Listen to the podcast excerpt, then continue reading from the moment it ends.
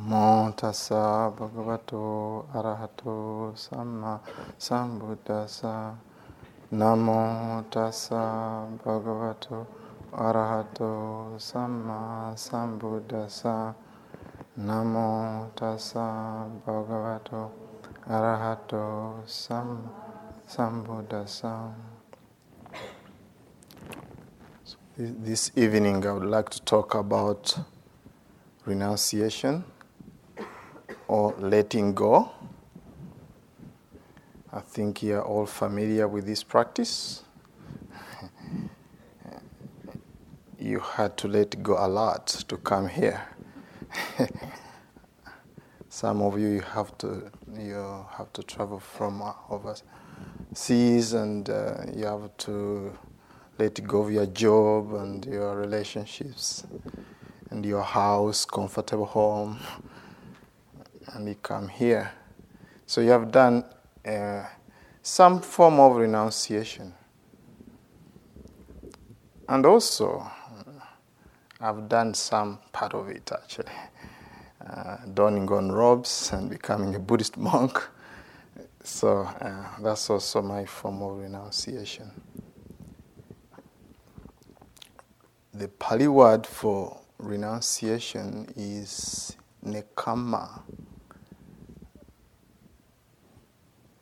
It means non greed, non attachment. Uh, so also it means letting go. I don't know how this word sounds in the West, renunciation. so I was in, uh, in Washington D.C. and somebody said, I don't like you. You renounced. You are not living in a real world. I said, What? I thought I was, re- I was in a real world. He said, No. You are not married. You don't work. You are living in another world. I don't know whether he meant Mars or um, Pluto. I don't know. But I, am on Earth here. I'm experiencing the same problems. You're experiencing this. The only difference that I just have robes and uh, many rules. 227 rules. so it's real world actually.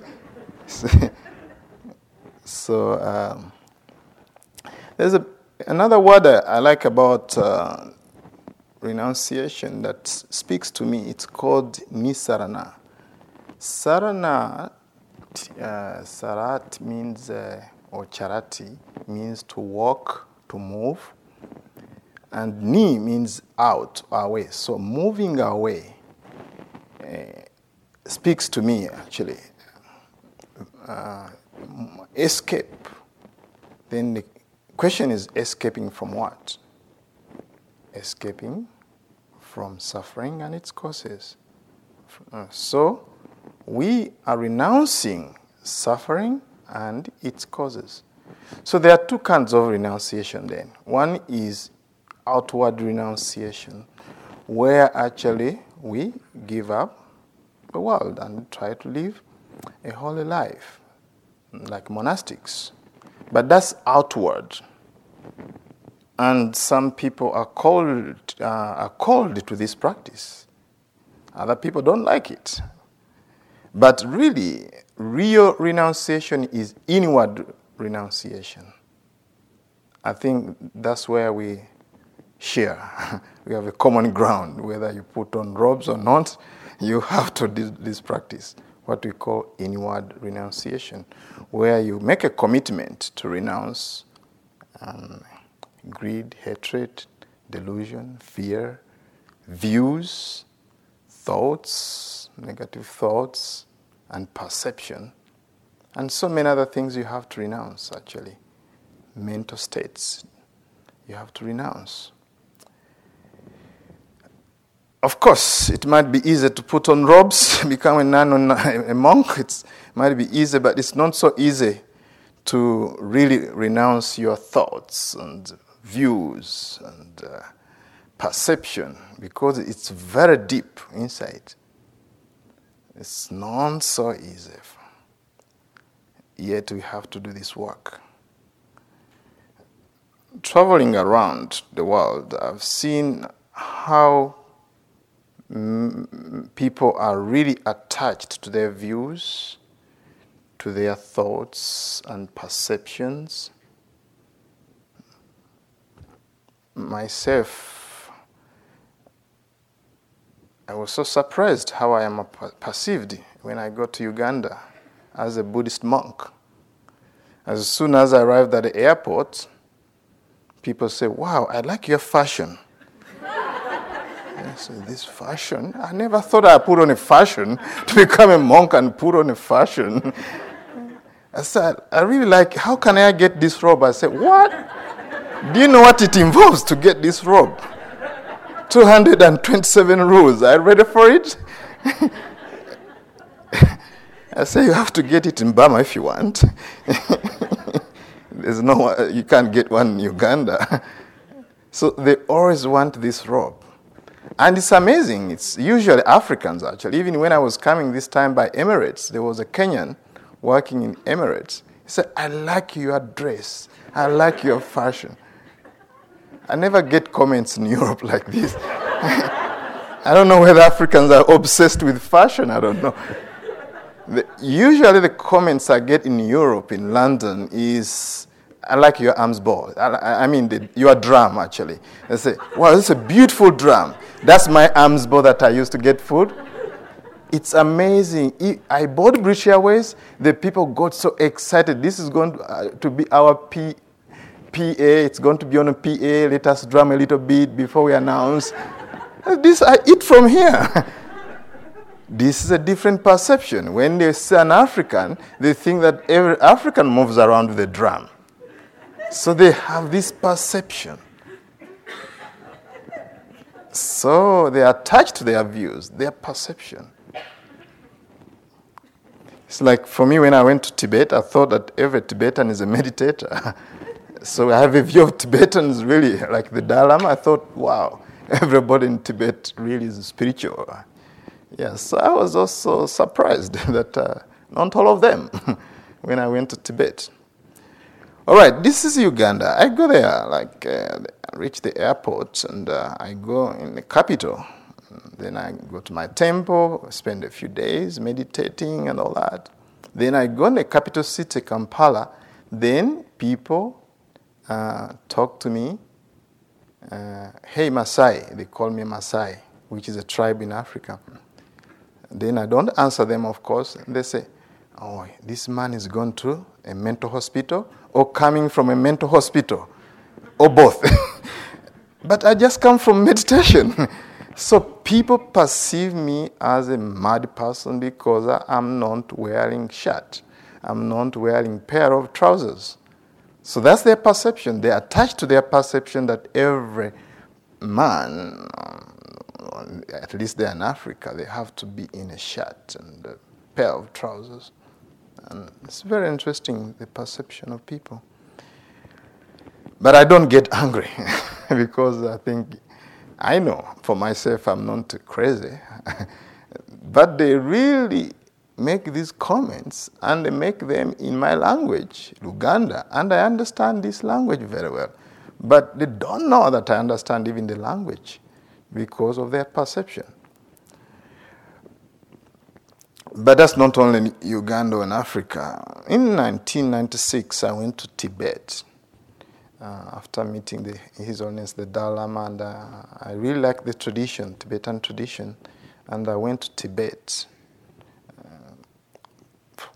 for a tour. I, stayed there for a couple of days, and then after that, I was on my own. So I went to many, many places where they have never even seen an African. So I went to temple, and then uh, I saw people frowning at me. Uh, then I looked at them, and they, uh, they, they start walking away from me. So in Tibet, there are many paintings, murals on the walls and they have gods, deities, and uh, in the center there's always a god or goddess who is black and has white teeth. And most Tibetans, I think where I was, they have never seen an African. So they thought actually that I'm a protector, a guardian protector. every time they saw me, they were so surprised. And for me, I just laughed. And then when I laughed, I had these white teeth. and that proved that I'm a guardian deity.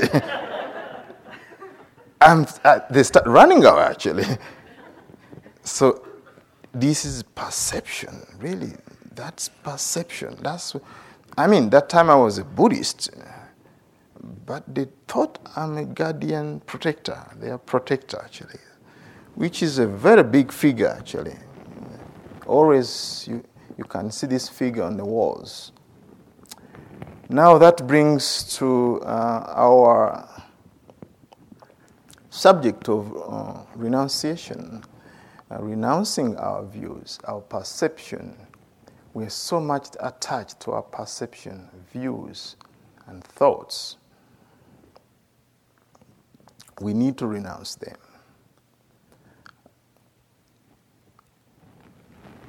Renunciation appears in many places in Buddhist literature. And the main place we find it is in the Noble Eightfold Path, where the Buddha talk about uh, right thought, Samma Sankappa.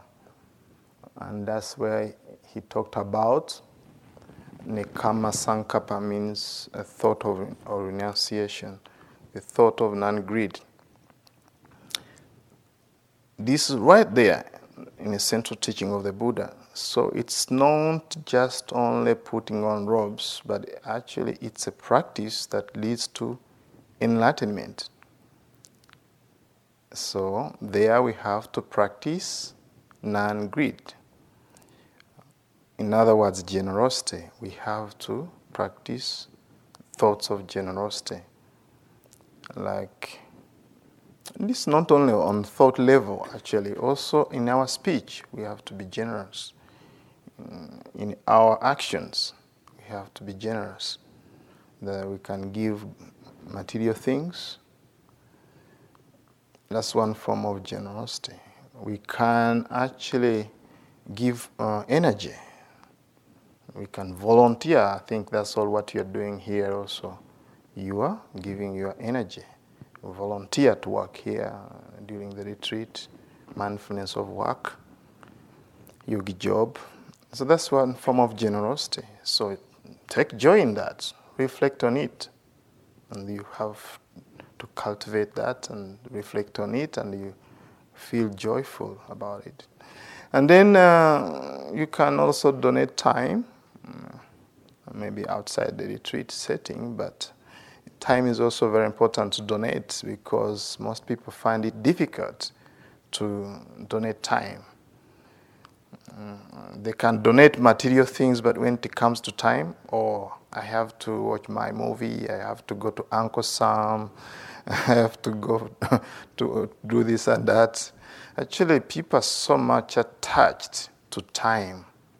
They don't realize that, that really they have attachment to time and then they cannot give up their time to do something. So it's close to the ego, so we don't want to let go. That's why we don't actually donate easily our time. We can donate material things, but very difficult to donate time. But also, actually, generosity works in both ways. Also, you have to be willing to receive. You have also to be open to receiving. I've seen many times people who actually are generous, but when it comes to giving them something, they say, No, no, no, no. Why are you giving it to me? You mean you don't want it? so I don't give things because I don't want them. I'm just giving them because I'm giving things is as a practice to let go of my attachment. Many, many times I give something and people question me. Why do you give me this? You don't want it? So, that culture of giving things that you don't want, not so good practice. and also, there's a difference between giving and abandoning. But I've seen many people actually give things, but they're abandoning. There's a difference between abandoning and giving, right? So, apart from that place, the Noble Eightfold Path, we find also renunciation as a parami, as a perfection that the Buddha had to perfect over many lives to re- attain Buddhahood. So it's a perfection. In its highest form, highest form, the Buddha gave up his life, many lives. I don't know if you are willing to do that, give up life uh, for others, for the sake of others. And uh, also, there's another perfection where he gave up different organs, but also we do it, I think, in, in the States. We, we donate our kidney and all this. That's form of generosity. But you have to do it out of understanding, of course, because some people, they do this sometime outside the United States just to come to the USA to, uh, to donate the, their organ. Of course, donating everything and give up everything, these are perfections. But really, I, I think in uh, this context of our retreat, I would like to talk more about renunciation of mind states like greed, hatred, delusion, fear. That's what I want to talk more actually about.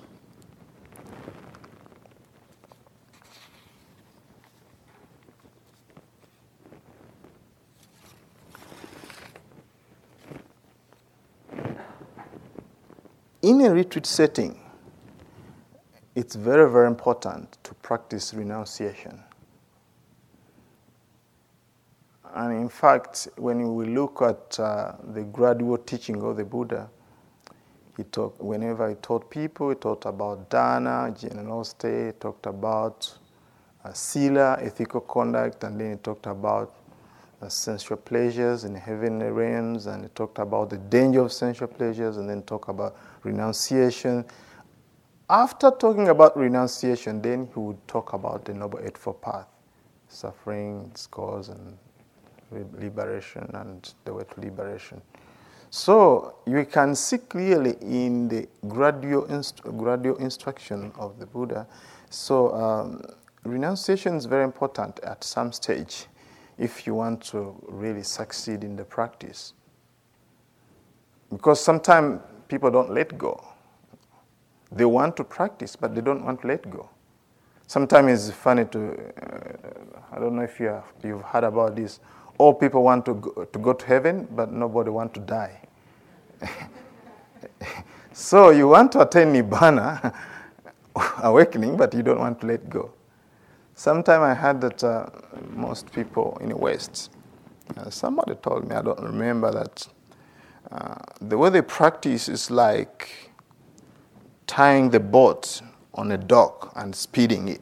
So they speed, but the boat is still tied on a dock. So in the West, we have actually a lot of energy. Actually, I stayed in Asia. I think by next year it's going to be my tenth year of staying in Asia. But my impression, being in the West, I think Westerners have a lot of energy. to practice. Really, really, I'm so inspired. If we can remember to untie that boat, I think we'll be very successful. but people don't want to untie it, they don't want to renounce. Oh, no, renunciation for, is for monks and nuns. Uh, for me, you know, I will live with a little bit of this and a little bit of those. I'll have my, I'll have my, um, I'll have my cake, my cake and eat it also. So, so that's the kind of practice. So now, to help you identify some areas where you need to mm, renounce, I'll spell them out for you and then uh, see what we can do. The first area, I think, is expectation. Most people don't want to renounce this. We live in a culture which is goal oriented. So everything has to be measured, cost benefit analysis, kind of. So then we tend to measure our practice of like after putting in two seats or three seats, I expect to get this. After this retreat, I expect to get jhana. Jhana one, two, three. And the Buddha was very good. He numbered them. So it's very easy to count. I mean, if there's no God in Theravada Buddhism, at least there are lists. we don't have a God, but we have a list, lists. Jhana 1, 2, 3. I mean, this teaching is so systematic. Even different levels of sainthood, right? Different levels of awakening. There's level number one, level number two, level number three, level number four, and this appeals to the Western minds so they can measure themselves that now I'm a Sotapanna. I don't know the media here. I don't know whether you have managed to go in a newspaper, the New York Times, and all this. But I think there is that tendency of, of expectation about this practice. And at the end of the three months, I'll be really uh, a Sotapanna or full enlightened. Maybe I'll float around New York. and everybody will say I'm a spiritual and I put on white. And, I mean, not done on robes, but I put on white just to look pure. So, yes, I've come from a three month retreat. Everything's different. Actually, this is not only here. I was teaching in Uganda recently, and then a Ugandan asked me, he attended the retreat for one day. He asked me, Bhante, there are some friends of us, uh, friends of us who didn't come to meditate. What are we going to tell them? How can we tell the difference between us who attended one day retreat and them who didn't come? I looked at you. come on a retreat for one day and you want to measure the difference. Do you expect to be more pale, more lighter? I mean, this is expectation. So we come on a retreat here and we expect a lot. Actually, expectation is very good before you come on a retreat. It's very, very good, actually. That's how we can uh, f- find somebody who's going to house sit uh, then uh, give our dog some neighbors and all these kind of things. Very, very good actually in planning phase. But once we are here, then it's a form of lobha, which is attachment. It's a form of lobha, and it can get in a way. All right? It can get in a way. It can actually hinder us. Once we come on a retreat, we need to substitute expectation uh, with aspirations. Okay, there's no problem to have aspiration. Okay, I wish to attain nirvana at the end of the retreat. I'm not say, uh, saying that okay, you be here and just space out and be like a vegetable who doesn't, uh, and you don't have aspirations or, or inspiration. No, no, you should have inspiration, aspirations, but not expectations. Expectations have served you very well to bring you here to bring you here. Now you are here, right? So we need to go to another level. There is a good caption there as you go up upstairs. I like it very much. In 1999, whenever I looked at that, it helped me to practice. It said that uh, uh, try not to expect anything on, the, in, in, on this way, in this way everything will open up for you. I think that's how it goes. Try not to expect in, in, this way, in, in that way. So uh, I think if you go and look at it, it will guide you in terms of expectation. So we need to renounce these expectations and be expectation free. so that's the first step that's going to help you to practice here. Then another attachment we have, and we need to renounce that, is food. I don't know if you have noticed, the food here is great. actually, not only here, I remember the first retreat I did in Tibet. Ah, I know, actually, in India. I'm telling you, I have fond memories of that retreat. it seems the retreat center have, have this catch. Everywhere I've been on a retreat center, the food is great. Now, it, that can become an area of attachment, and some people ask, try to ask for recipes. You know, actually, I remember in '99, I think they were making a note. Please, will you give the recipe after at the end of the retreat? Maybe they got the note. people, as they are eating food, they're trying maybe to ask what, how to, how do to, how do you make this kind of food, and what are the recipes and all that. So I, I think that can become an area of obsession, food. So you need to renounce that um, by practicing what we call moderation in food. You take uh, little amounts, not a lot, so that it can support your practice. If you take a lot of food because the food is great, it's uh, to, uh, tasty, then that's not gonna uh, support your practice. You feel a lot of sleepiness. so you try to practice mindfulness of eating, and uh, I think that will help you to cut down slowly by slowly. So we need to renounce food and eat just the, uh, the amount of food that we need to support our body for the purposes of practice. In a way, that's how we reflect we monastics. Uh, whenever we eat food, we reflect we are not eating for enjoyment, we are not eating for fun, for beautification. We are eating food to sustain our body, to practice this teaching of awakening. So, this is a reflection that we do. Why is it difficult actually? Because uh, we are used to eat many, many times in our day life.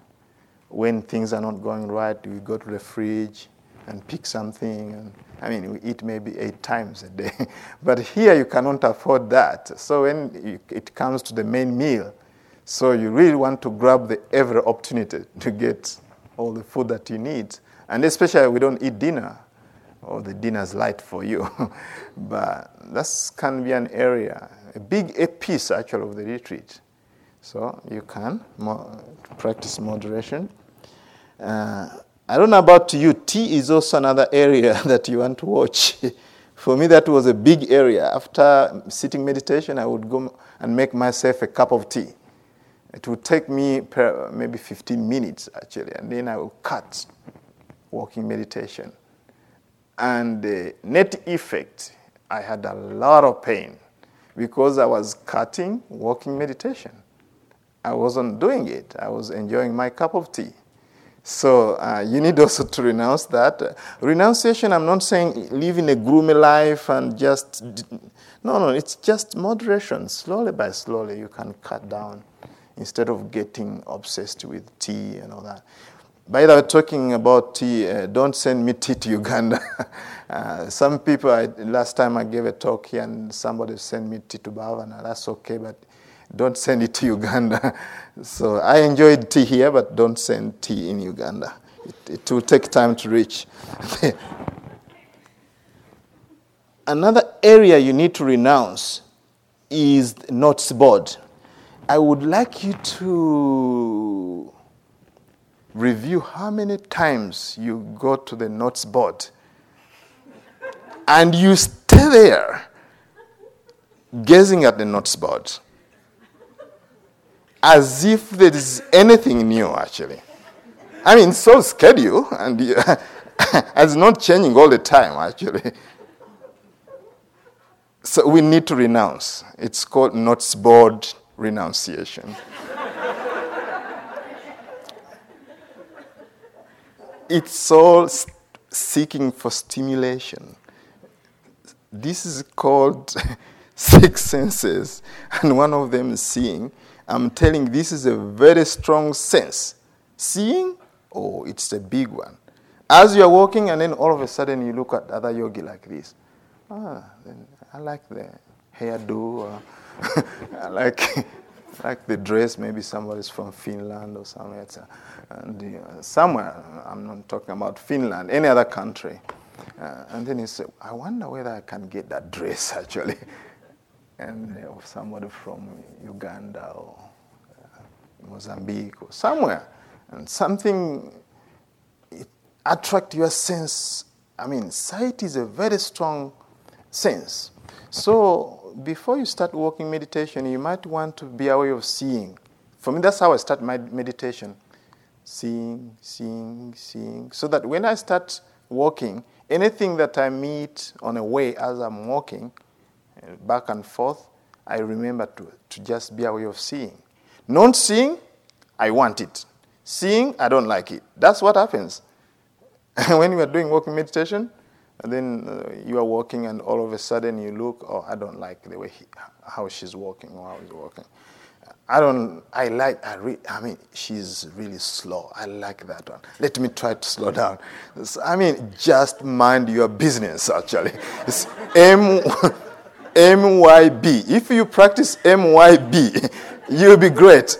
Mind your own business. When you go for walking, don't worry about others. Actually, I talk about these things because I was a yogi, actually. I was in Burma for two months retreat, and this Chinese monk was looking at my steps. And he pulled out, out a camera and took all the chunks of walking. That time it was six steps, rising, pushing. And the evening, we are taking a, a cup of uh, juice and say, Venerable, this is how you should walk. And he replayed the camera, actually. I mean, most of the things I talk about, I've experienced them because I've practiced many retreats around the world. yes, so I know exactly what's your mind, what you think. So I've been there, done that, so I, I caution you. Another area that you want to watch is called attachment. Uh, okay, before I go to that, of course, attachment to sites uh, especially notes board, look at once or t- twice, not all the time. I mean, even when you go there, just glance a moment and just look at where, whether you have interview or not, and when is lunch, which is, of course, very important. you don't want to miss lunch or an interview. But don't stay there and really, really, really spending a lot of time really trying to seek for brain stimulation. That's the practice I think you can do. Now we go to next area. It's called uh, attachment to relationships. Uh, I know some of you are here with friends and uh, spouses and all this. And in my experience as a yogi, I found out whenever I attended a retreat with a friend, we are writing each other notes. Really, can you really renounce and this practice of writing notes to each other until the end of the retreat. Yes, so it can become an attachment as you exchange notes and all this. And I mean, sometimes I, uh, I could not stop it, and I just felt uh, it was just disturbing my practice. And then I'd delayed to answer the note, and my friend said, "Oh, you are not answering my note." So it's really a big really hindrance. So you can renounce that actually, and then you let go. You say, you know, I write to you at the end of the retreat. Now it's time to practice. So this is an area that I caution you not to overwrite notes to friends and spouses. I know you have a lot of time to communicate. The another, another area is attachment to the body. you need to renounce the body. I mean, you are going to have your body, of course, but uh, excessive uh, kind of uh, uh, concerned about the body, especially when we uh, meditate and we have pain and uh, and we, oh, this pain, what is it going to do to my body? Uh, then because we have excessive attachment to our body, so whenever we have even a little pain, it's going to lead to many, many thoughts. A lot of fear around pain, a lot of anxiety around pain. One of them uh, that I would like to watch when you have pain uh, if thoughts arises that you are going to end up in an emergency ward, that's, I, I, think, an obsession of the body. So, really thinking about, oh, you know, my leg is going to be amputated and all these things. How am I going to walk from here? Actually, from experience at least, the retreats I've attended, two months in Burma, three months here and all that. I mean, I've never been some, I've never seen somebody who actually had a problem with legs because of pain. In other words, I've never seen somebody who was like cut off legs because they had a lot of pain in the meditation. No, no, no. But this is the first thought that arises. I know, I was sitting there, that's what I thought. On three month retreat, I say, I'm not going to be able to walk again. but it's not true. It's attachment to our body. We want to be in a, our body to be in a good shape. So the practice of uh, body is, of course, mindfulness of body, seeing as it is, uh, from the hair. This is a practice the Buddha made, uh, gave in the foundation of mindfulness. The practice of the body, looking at the body as it is, not the body I like it, the body I hate it. No. This is the body. Actually, those instructions you got in the morning is amazing. This is the body. But is that how we practice? No. Sometimes when we practice, we say, This is the body, I like it. This is the body, I don't like it. Yes. So, in fact, the practice is not really uh, getting emotionally involved, not to have emotion commotion about the body, really seeing the body as it is. And when we look at the instruction, we find out uh, it really addresses how we, we should see the body, mental dissection of the body, different parts of the body. Attachment to sensual pleasures, that's a big piece. Of course, be mindful of it. Investigate how you feel when desire arises, when attachment arises to sensual pleasures. Try to investigate how they arise, how they pass away, and letting go, learning to release, to let go. Now, we have all had this. Now, there's a, a, an eternal question here. Why are we attached? Why, can not, can, why can't we renounce? We're not good, it leads to good results, but why don't we do it? The answer is there. There is what we call vipallasa, the distortions, vipallasa, this is translated as perversion, but I think that's a strong word. But the best word is distortions of the mind. Our mind is distorted. Not that we do it deliberately, it's a kind of optical illusion, for instance. The way we perceive the information that comes through our senses, it's really different, actually. It's amazing, actually, how these distortions of the mind on a level of perceptions, on a level of thoughts, on a level of views, how actually they mold our reality, the way how we should meditate and the, our self identity and all these things. So, if you remember this word in Pali, it's called vipallasa. You are going to be successful because exactly that's what gets in the way. That's what gets in the way. And when you look at a rope and you think it's a snake, actually, it happened to me the first morning here. Uh, in the morning, I woke up and I saw somebody, I saw a limo, Worcester limo, and somebody went into that uh, limo just at around maybe six in the morning. And then my perception that this was a yogi leaving the retreat in day one. And then I say, why is this yogi leaving? Is it because uh, my talk was not great? I thought maybe Carol made a little bit of mistake. and maybe I said, what did I say actually in my talk?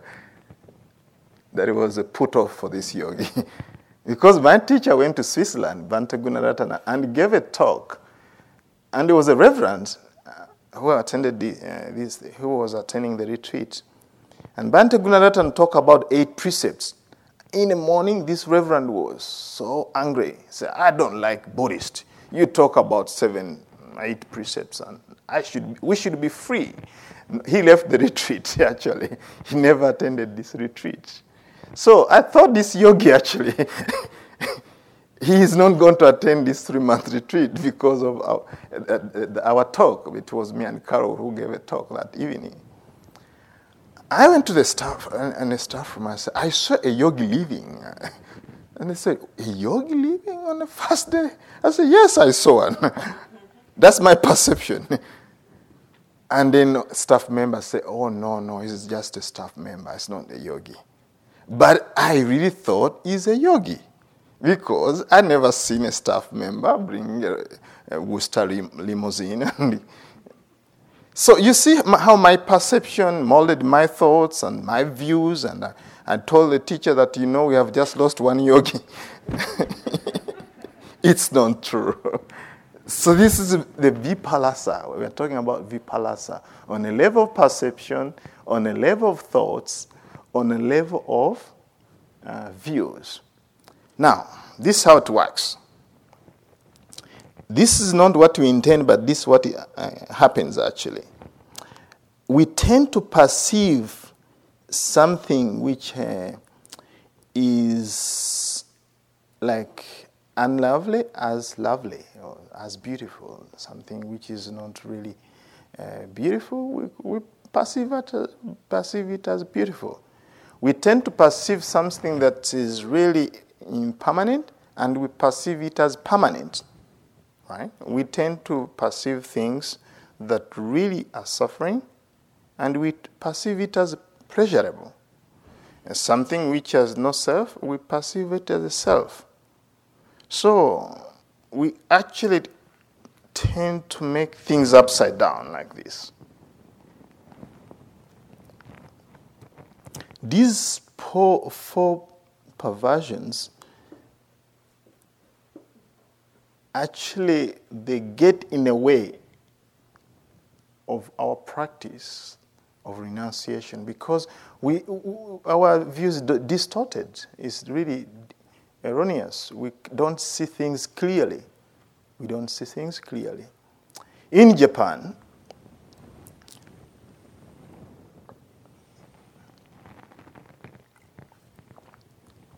had this story that in Japan, there was uh,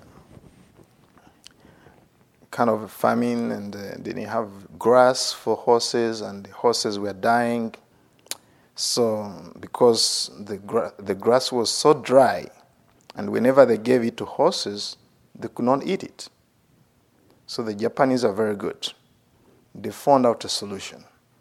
So, they found gargles and they put green glasses and they put it on the horses like this. I'm telling you, the horse went to grass and devoured the grass.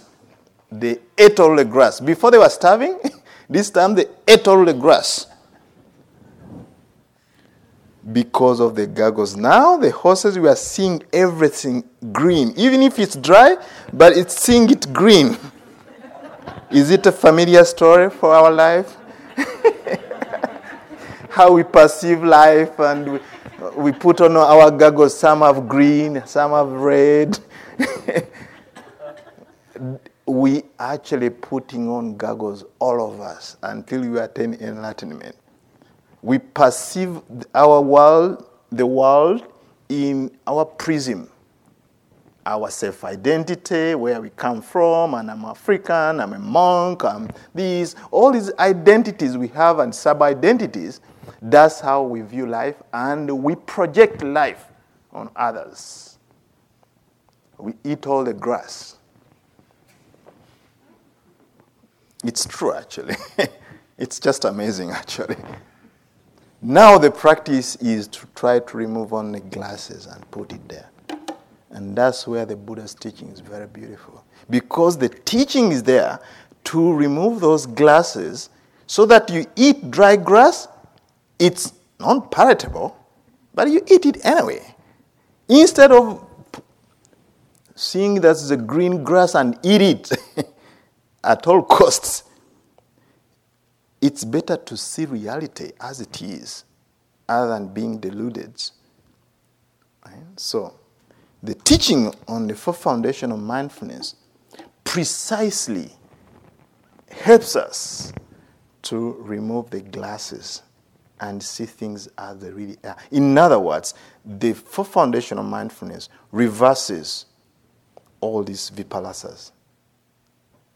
The practice of four foundation of mindfulness reverses each of the distortion.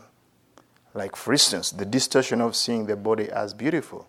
When we come to meditate and practice mindfulness of the breath, is the breath beautiful? Please raise your hand if you feel that the breath is beautiful. And that's how we start the practice. The breath is the, is the breath. that's how we actually we start with the breath.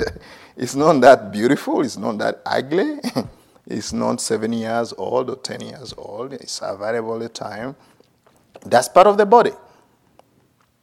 That's why even the instruction tell you that this is the body It's the body. Just it. Many contemplation of the body reveals that the body is not what we think it is, actually. It's what it is. The body is as it is.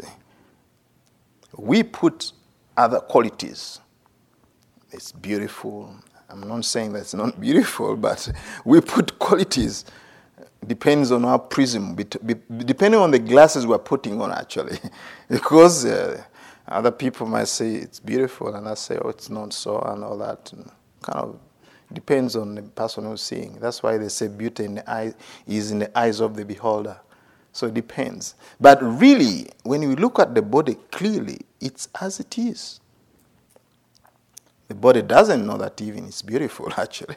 It's just the body different elements, we look at them, and we see it as it is. The practice of uh, mindfulness of feelings can help us to uh, overcome the vipallasa of thinking that everything is pleasurable. When we practice mindfulness of feeling, sooner or later we'll find out feelings are pleasant, unpleasant, and neutral in this teaching, we don't have mixed feelings. You know, that's what we always say. I have mixed feelings. no way. that's another vipallasa distortion. so the, here, the feelings, when you practice mindfulness of feeling, it's very clear pleasant, unpleasant, and neutral, and other distinctions that we can talk about. So you can see actually the practice of mindfulness, it helps us to overcome these distortions. The, uh, the practice of mindfulness of mind states, uh, like aversion, hatred, and delusion, helps us to overcome the distortion of permanence, seeing permanence in what is impermanent. So, for instance, when you are watching your anger, here in the practice of meditation, we start to see that anger is arising, anger is passing away, desire is arising and is passing away, right? Desire for food and all that. It rises and passes away. In the Vipallasa, we find out we want everything to be permanent. So even when things are permanent, impermanent, we fix them to be permanent. And that's how we, ha- we can survive eh, with our craving and attachment. Attachment wants to make things stable in relationships, in whatever it is. In other words, if you're attached to food, that means you want to have the same food the whole of your life. So you have attachment and you fixate that things are permanent. But when we come to meditation, we find out, oh, anger is rising and passing away. So mindfulness of different mental states, mind states help us to overcome uh, vipallasa of, of um, permanence. So actually, so that we can see these mind states clearly, not just distorted with our goggles. Right? So then a mindfulness of dhammas, men, uh, mental objects, helps us to overcome the vipallasa of seeing a self in something that have no self. Like, for instance, our body-mind process, like our five aggregates of form, body, feelings, perceptions, mental formations, and um, uh, consciousness, we tend to fixate them and say that is a core inside these processes. But when we come to the practice of mindfulness of these five aggregates, we find out that everything is in a flow, is a process. Empty phenomena roaring. There's a, a car there which has have that uh, uh, bumper sticker. I like it very much. Empty phenomena roaring. so all these things are actually just uh, uh, no self. So, the practice of the four foundation of mindfulness helps a lot. But also the practice of vipassana, vipassana, insight meditation, helps to overcome these four distortions, especially the distortion of uh, permanence and suffering, I mean, pleasurable and uh, self when whenever we practice insight meditation, we always trying to find out the true nature of reality. V in Vipassana stands for Vivesana, which means the, knowing the specific, uninteresting, interesting future of the, of the things, of experience. V there in Vipassana also means vividha, which means knowing things in a different way in terms of anicca, impermanence, dukkha, suffering, and uh, anatta, and unsafe. When we combine those two, when we see things uh, clearly, actually it reverses these tenets of this vipallasa on these four levels. We see things are changing all the time. We don't see uh, or fixate that things are really permanent. We see impermanence. We see unsatisfactoriness. We see selfless nature, impersonal nature of our experience. So when we practice vipassana meditation, actually it helps to overcome these vipallasas. But again, there's a big question here. We've read so many books. I don't know how many retreats you have attended. I think most of us here really are really seasoned meditators. But still, why is there always some kind of attachment in one form or fashion? Why? There must be a reason. The reason is that actually, for instance, impermanence. Why are we unable to see impermanence? We can write books about it, we can t- give talks about it, but sometimes uh, we can't see for ourselves impermanence because it is concealed by the continuity of events. The continuity of events conceals this insight into impermanence. We can't see it clearly because it's concealed. As a young boy in Uganda, I used to play with fire. I used to get fire and light it like this and then I would do like this in front of a face of a friend, like this, like this, like this. And I was so fascinated how this fire could make a circle. And it was a complete circle. Really, I, I don't know, as a, a, boy, I was excited about this experiment. I didn't know about impermanence. For me, I was just fascinated making like this in the face of somebody like this, run like this. But I came to meditation, I said, wow, this how our mind is uh, works, you know, is that we tend to see things as continuous. But actually, when you look at my movement, it's one movement after the other, like this, one movement or the other. But what the mind does is that we tend to see things as continuous, and that conceals this insight into impermanence. We can't see it clearly. We can talk about it. I know some of you have written books. some of you, you're a seasoned meditator. We can talk about it, but the thing, seeing it clearly, it's difficult because it's concealed. And it's our duty to really break our experience apart so that we can see impermanence. That's why we tell you to do walking meditation and then tell you to break your experience when you are lifting your leg, when you are moving, when you are placing, so that you can see clearly. We, we try to break the experience so that you can see those movements, one movement after the other. instead of saying, okay, do it very fast, when you do things very fast, you, everything is convoluted and then you cannot see impermanence nature of experience. That's why we tell you to slow down so that you can see different chunks after one chunk like this. You see it when you're driving. When you're driving, there's a different lights, right? And they say it's detour. So from far away, it looks at like an arrow, a complete arrow like this, and you follow it. But when you drive close like this, you, it's just one bulb after the other. So you can see when we come, we have wisdom, we can see different strands, different experience. And then we can say, oh, this is how the mind actually works. That it tend to see things actually uh, permanent, but actually things are impermanent. Those lights are impermanent. One light after the other, they're just blinking very fast, one after the other, and then they look like it's an arrow, but it's not an arrow. So we actually practice to see through that.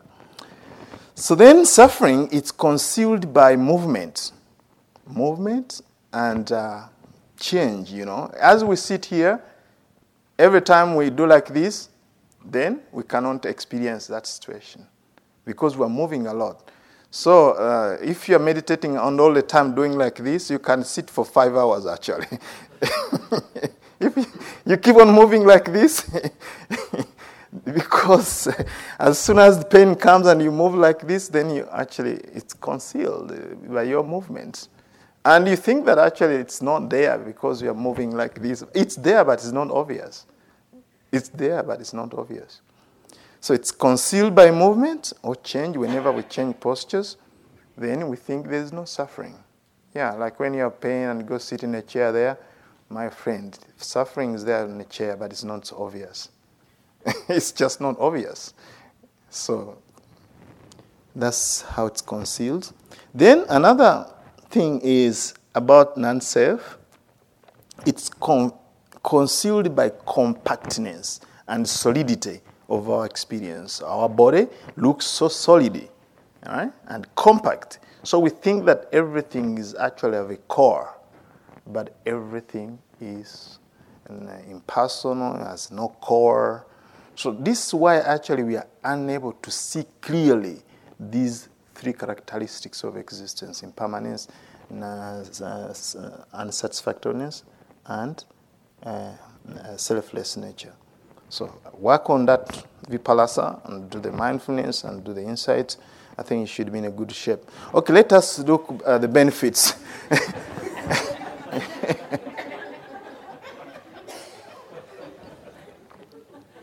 let us look at benefits. Actually, this is a serious talk, actually. so let us look at benefits of renunciation. Because actually, when we practice like this, we are renouncing um, our perceptions and thoughts and all this. That's really all about perception. I mean, about renunciation. When we practice, then we see things as they really are, we are going to renounce uh, our um, distortions and all these things. So now let us look at benefits before I end this talk. So, what are the benefits of renunciation? Always, when I do something, I want to find out benefits. What are the fringe benefits of renunciation? So, one of them is actually uh, you overcome fear. The Buddha said in Dhammapada, uh, uh, from craving arises fear. From craving arises sorrow. From craving arises uh, sadness. Where there is no craving, there is no fear. So if you want to overcome fear, overcome sadness, sorrow, lamentation, practice renunciation. In one form of fashion. You, you, don't, you may not need to uh, don on robes and or go to monastery, but really renounce your mental states greed, hatred, delusion, and all that. That's the fringe benefit.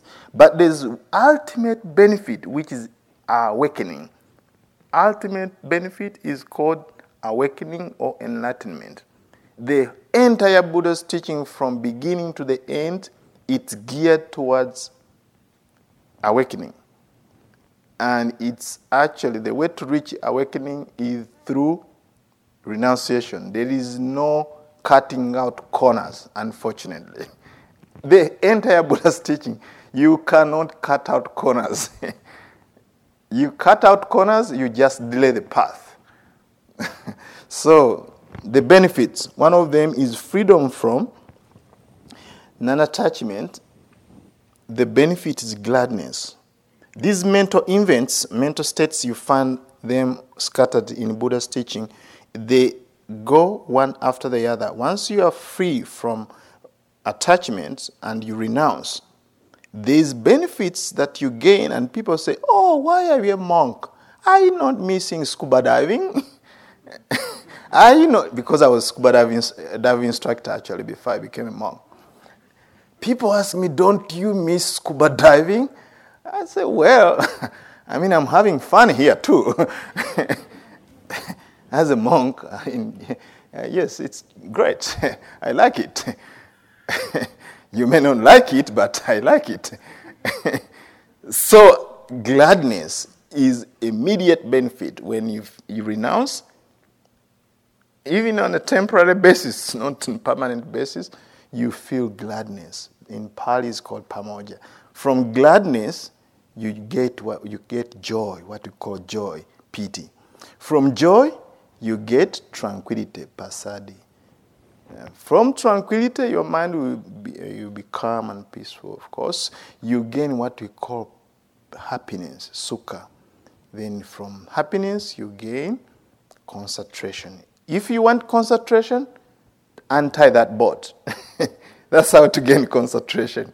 Let go. Sometimes, actually, we get you don't get concentration because we have desire for concentration. Yes, when am I going to get concentration? So you sit here. Yes, I want to gain concentration.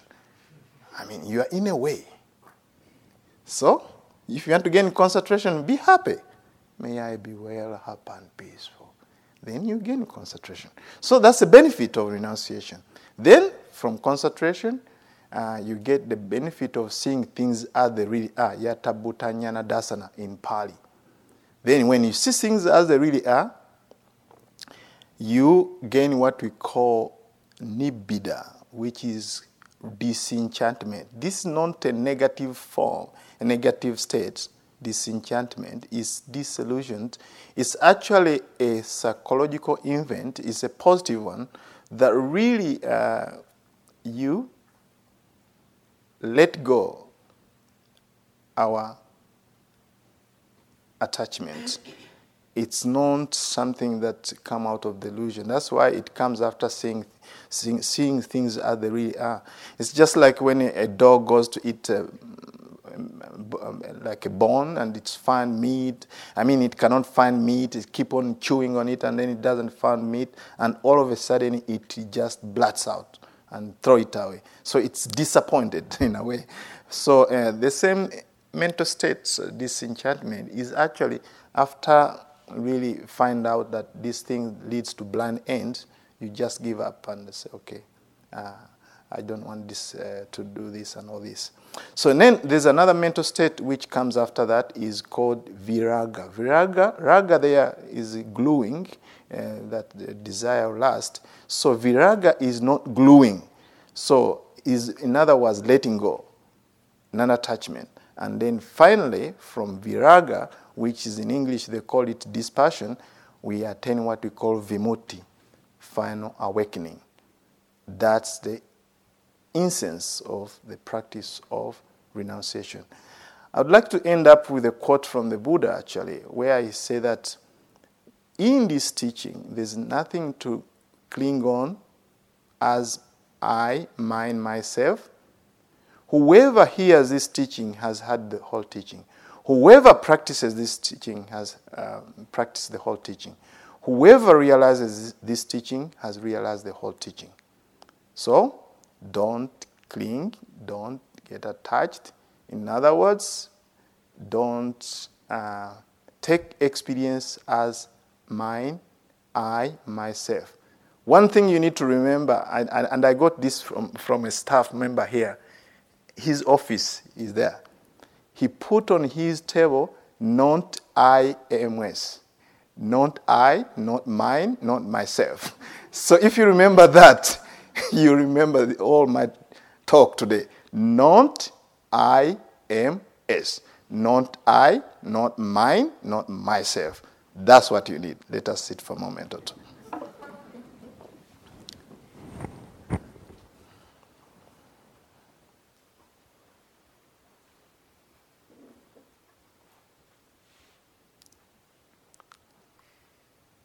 In this teaching, there's nothing to cling on as mine, I, myself.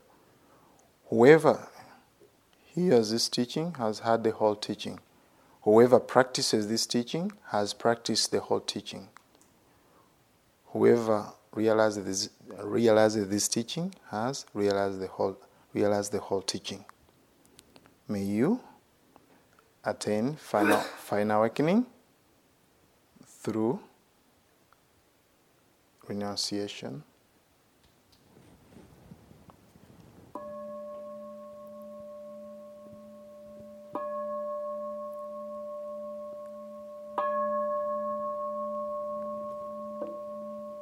I offer this for your reflection, not IMS. You are at IMS, but remember your practice is not IMS. Thank you very much for listening.